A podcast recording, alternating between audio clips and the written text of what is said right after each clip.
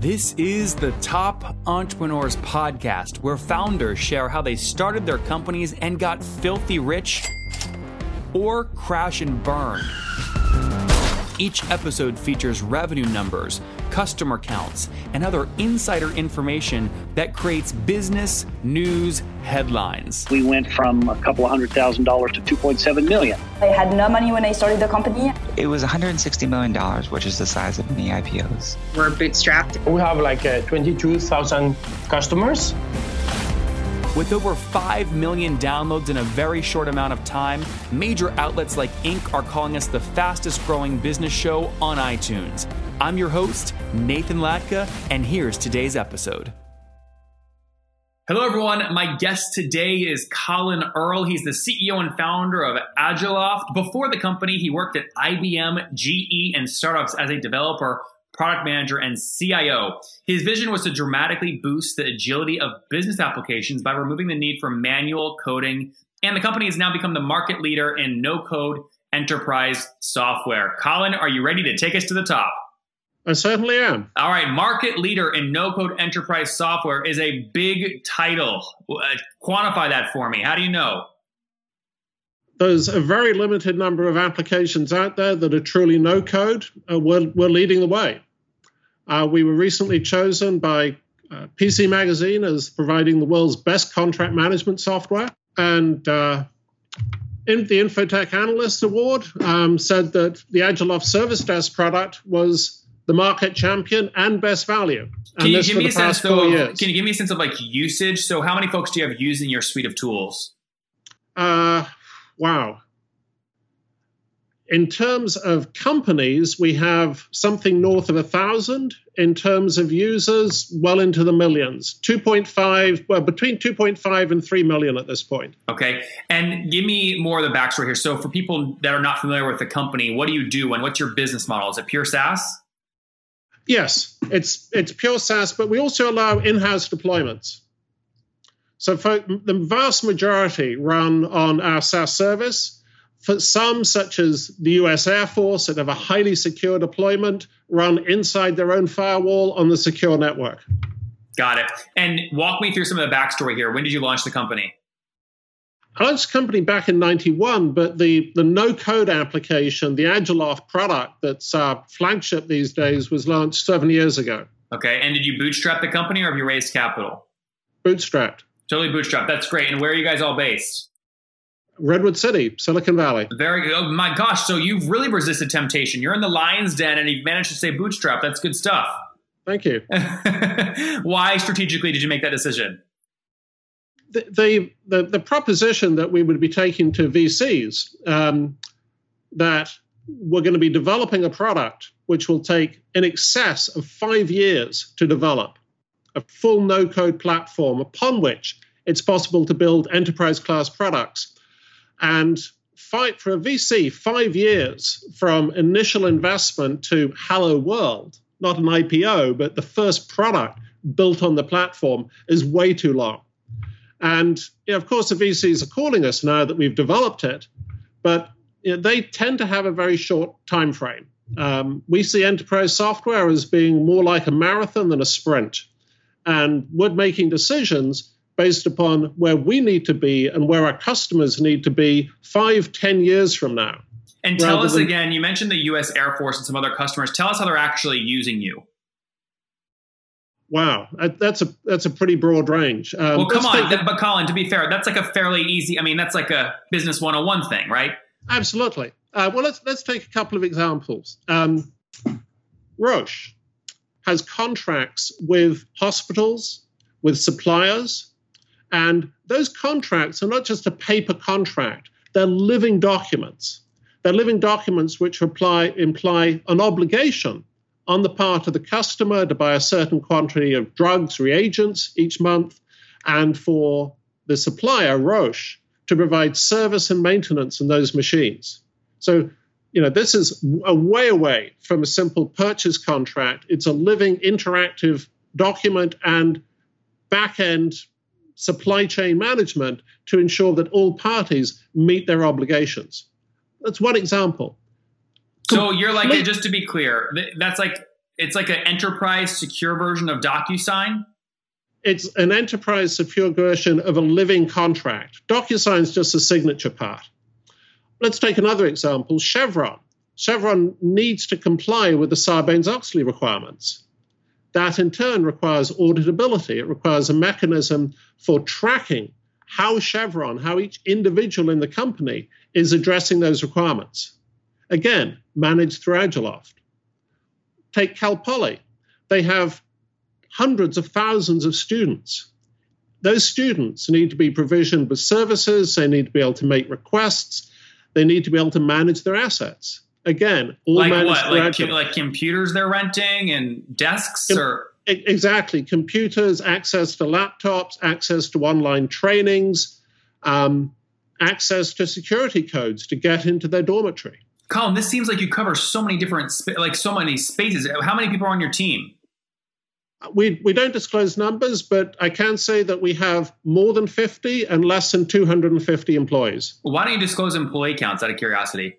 Uh, it's it's just standard practice for private businesses. Well, I would actually argue with that. We've had about three thousand B two B SaaS CEOs on the show, and almost everyone shares their employee count. But there's a reason you're not doing it. I'm curious. Like, uh, is it a competitive thing, or you don't want people picking off employees, or we don't want we don't want people picking off employees, and we don't. Well, really, what we're doing is we're not disclosing financials. Yeah, that's um, so that's well, that's what I'm saying. so how does employee well, count tie to financials? Well, you can you can set you can estimate, for example, that each employee fully loaded is going to cost you between $100,000 $200,000 and $200,000. We're profitable. If we if we stated we're profitable and we have 52 employees, you'd be able to put a pretty good uh, range on our revenue. If we're profitable and we have 220 employees, that also puts a pretty clear number on what our revenue is. And we just don't disclose that. Okay, so basically, basically, what you've just told me, then you said between fifty and two fifty. You gave me kind of your assumptions you're using, which may or may not be applicable to companies around the world. But you basically just said I can multiply fifty employees times hundred to one hundred fifty all in, and then a high range is up 250 employees at 100 to 150 all in, and say you're doing somewhere between five and 25 million in annual revenue. So you've given us a big, vague range. Is that accurate? Um, yes. Yeah. And I'll just say uh, we're, we're, we're, a fair way beyond uh, 5 million or, you know, uh, seven digits. We're into eight digits. That's great. Yeah. So you're, so you're between 10 and 25 million. That's wonderful. Yeah, well, really between 10 and 50, but yes. 10 and 50. What that's wonderful. So tell me more about I mean, are you only serving these enterprise folks or do you have kind of mid-market and SMBs using you as well? Oh, no, and actually, that that's one of the things I'm proudest about is that we serve the SMB market as well. The same code that provides Sarbanes-Oxley compliance for one of the large, world's largest and most sophisticated company is the same code that's being used by a 20-person startup to manage the distribution of organic lunches to school kids in Marin. So yeah, it, it runs the gamut. Now, that said, the majority of our customers are between 250 and 500,000 employees. On maybe this is a better question. On average, what's the average customer paying you per month? Are we talking a dollar or a million dollars? Um, the average customer is paying us, you know, in the order of a thousand dollars per month. Okay. The average deal size is about forty-five thousand dollars a year. No, for the initial implementation plus the first year of service. Okay, got it. So you have a kind of a setup fee. Are do you do any on-prem stuff or no? Uh, we occasionally will go on-prem to set up, but the vast majority we just do over the web. Okay, so in, split that split that first year ACV down for me. It's forty five grand. What percentage of that is going to set up versus just paying the twelve month contract? Uh, it, it depends, but typically in the order of twenty thousand dollars for the setup, maybe twenty five thousand dollars for the setup, and then ten to fifteen thousand dollars per year. Makes a lot of sense. I imagine with that kind of setup fee, that really enables your customer onboarding team and the rest of your team to only focus on real meaningful customers and your churn is probably super low because of that setup fee. Is that accurate? And if so, what does your annual retention look like? Uh, it, it is certainly accurate. Um, annual retention, and it, it depends upon whether you look at the customer count or the seat count. In terms of customers, it's about 94%. In terms of logo retention or revenue retention? logo retention. Okay. In terms of revenue retention, it's over 100% because yep. the, the existing customers purchase more than enough seats to make up from the, the make up the drop off from the from the customers that we lose. Yeah, makes so said differently, you are very much in the net negative revenue churn range. Yes. Yep. Makes a lot of sense. Um, where are you finding these new customers? How are you closing new deals? They're coming to our website. They're coming to our website saying, We have a need. Can you provide a solution? How do they find your uh, website, Colin? Um, through exit. Well, for example, if you type contract management software on the first page of Google, it'll bring up the PC Magazine review of contract management systems. And as the editor's choice, number one in that review, a lot of people come to us through that. Others come through review sites like Capterra, G2 Crowd, TrustRadius. And I'm pleased to say that we are the most highly praised in those reviews. CRMs might be the tool that I fight with the most. I just haven't found one that I really liked. I don't know if you guys are the same way, but they're just so tricky. And a while ago, I had a guy named John Lee on my show. He's the CEO of ProsperWorks, and he told me they just passed 40,000 customers and 24 million in annual revenue. So they're doing about $286,000 in revenue per employee. And I said, wow, why is this working? And I said, you know what?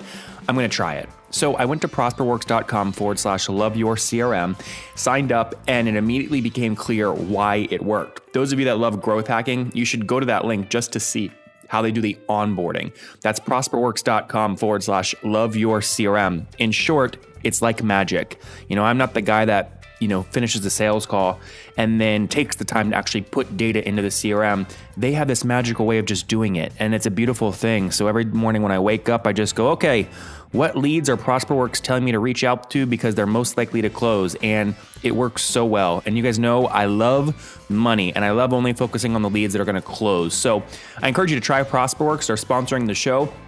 Check them out at prosperworks.com forward slash love your CRM. Folks, that's again prosperworks.com forward slash love your CRM. Now, these guys, their business model is you you can pay for placement. Do you pay Capterra or G2 Crowd anything?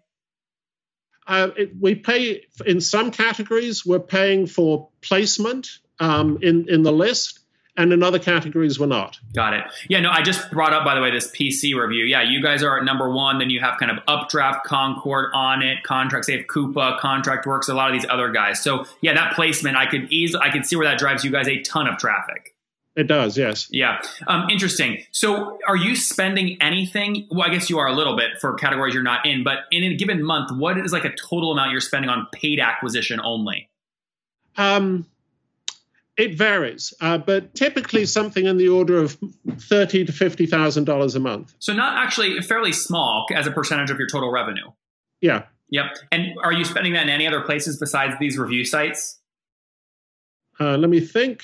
No, not at present. Okay. And when you look at your sales and onboarding team plus your paid spend, in total, what are you paying or what are you willing to pay for CAC, customer acquisition cost? Um, we're willing to pay in total something in the order of six man months or six months worth of revenue, SaaS revenue from that customer. Which is about six grand because you told me ARPU earlier was a grand. Yeah. Yep. And and uh, walk me through more of the reasoning. Teach us a lesson there. Why six man? Why six months of revenue? Six months of revenue ensures that we're profitable in the first year. Um, now, the norm in the SaaS business, incidentally, is to be willing to pay up to 12 months of revenue. But we have a problem. We can't hire people fast enough to address existing customer demand. We're growing at over 40% per year and we're based in Silicon Valley. In terms it, of revenue, by the way, or logos? Revenue. Uh, it is simply a nightmare hiring smart, qualified people in the Valley. We don't need programmers. We just need people who have attention to detail and natural intelligence, raw intelligence. Um, and even there, it's really tough to find the caliber of ind- individual that we need. So we're spending, we're deliberately spending less on sale on, on marketing and sales than we could, because if we were to spend significantly more, we wouldn't be able to meet demand. We wouldn't be able to provide the implementation services to get to make those customers live and happy. And to be clear, it, if you had a 12 month payback period and you were growing fast, adding loads of new customers every month, you would run into a cash gap problem since you're I mean, since you're, you haven't raised money. You have to keep that pretty tight. Well, actually, we've accumulated several million dollars in, in cash. So, no, we, we would be good on that front. Got it. Okay, good. That's totally fair. Um, what do you assume lifetime value is of one of your customers? In the, well, it, there's there's a wide range. I mean, we have, as I say, we have customers whose deal value ranges between twenty thousand and one point eight million dollars. Um, that's one life, year, one year contract. Um, that's that's one year contract plus the initial implementation. Um, so the lifetime value is typically in the order of half a million to a million dollars. Well, uh, Colin, last time I checked, that math works. If you can put six grand in an ATM and spit out half a million over the first couple years of a customer's life, you use that ATM all day long. Well, I, I, bear in mind, it's not the first couple of years. It's lifetime value for us is typically in excess of 10 years. Got it. And you're, I mean, you, look, you have the sample size to do it. You launched in 1991, right? Yeah. All right. Give me some of the backstory here if you can. So, 1991, you launched. Do you remember in your first year revenue? Um, no, but it, it was a one man shop at that point, and um, less than hundred grand. Much. Oh yeah, lucky less less than hundred grand. And fast forward us, I'll do every decade here. So fast forward to like December 20, 2000. You remember what your run rate was then? Um, I, I, don't, and I, am I'm, I'm going to have to, to cut you off on that because I simply don't have those numbers. But what I what I what I could do is I could I could if you look at our revenue over the past seven years, it's shown a really startling rise. Uh, we've been we've been increasing revenue at 30 to 40 percent per year for the past seven years.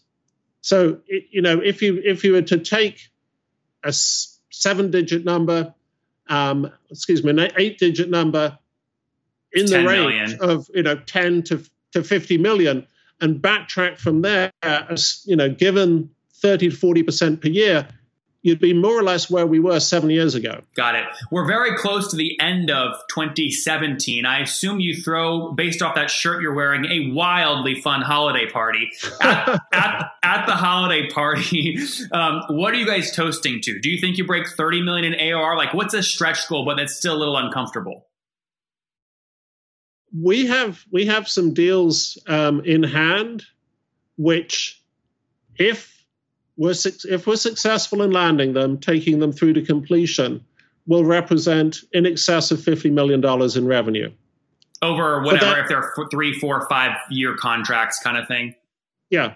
But that, that that's for one individual such deal. Yeah. Well, so tell me, I mean, your pipeline is what, what I hear you're, you saying is your pipeline is very, very healthy. But do you, I mean, do you think by the end of this year you'll break the kind of magical $30 million like actual closed run rate mark? Um, I, I'm, I'm not going to answer that. I'm just keeping my fingers crossed. All right, Colin, good stuff. Let's wrap up here with the famous five. Number one, what's your favorite business book? Probably Cat Crossing the Chasm. Geoffrey Moore. It's a good one. Uh, number two, is there a CEO you're following or studying right now? No. Number three, besides, and I, I, say no because there are several CEOs that I'm following right Name one that's not a normal, like not a mainstream one. Uh, no, they're all mainstream. Okay, there's there's no one like I'm talking like Elon Musk, Steve Jobs. Name someone someone might not have heard of before. I'm not asking you for your favorite, by the way. I'm asking this for educational purposes for my audience. If they want to go learn from someone who, who oh, if if they if they want to go learn from somebody, the, the the the one that I recommend above all else is Peter Drucker. Peter Drucker. He, Peter Drucker. He wrote a number of management books, and the beauty of these books is that they're brutal. They're to the point. They're direct. They're entirely free of fluff, and they're actionable. Um, there are, you know, there are other books which are inspiring. The Tom Peters books, for example, are inspiring. But the folks who have tried to put those books into practice have struggled. because they're not actionable and they're more to do with getting you pumped up and enthused and the rest of it than in actually executing a business strategy. Amen. Peter, Peter Drucker is superb for the latter. All right, Peter. Number three here. Quick answers here because we're almost out of time. What is besides your own? What's your favorite online tool? Slack. All right. Number four. How many hours of sleep do you get every night? Seven or eight. That's pretty good. And what's your situation? Married, single, you got kiddos? Very happily married for the past 20 years. Wow. And how many kids? Just one. Just one kiddo. Okay. And how old are you, Colin? I'm uh, less than 60, but not that much.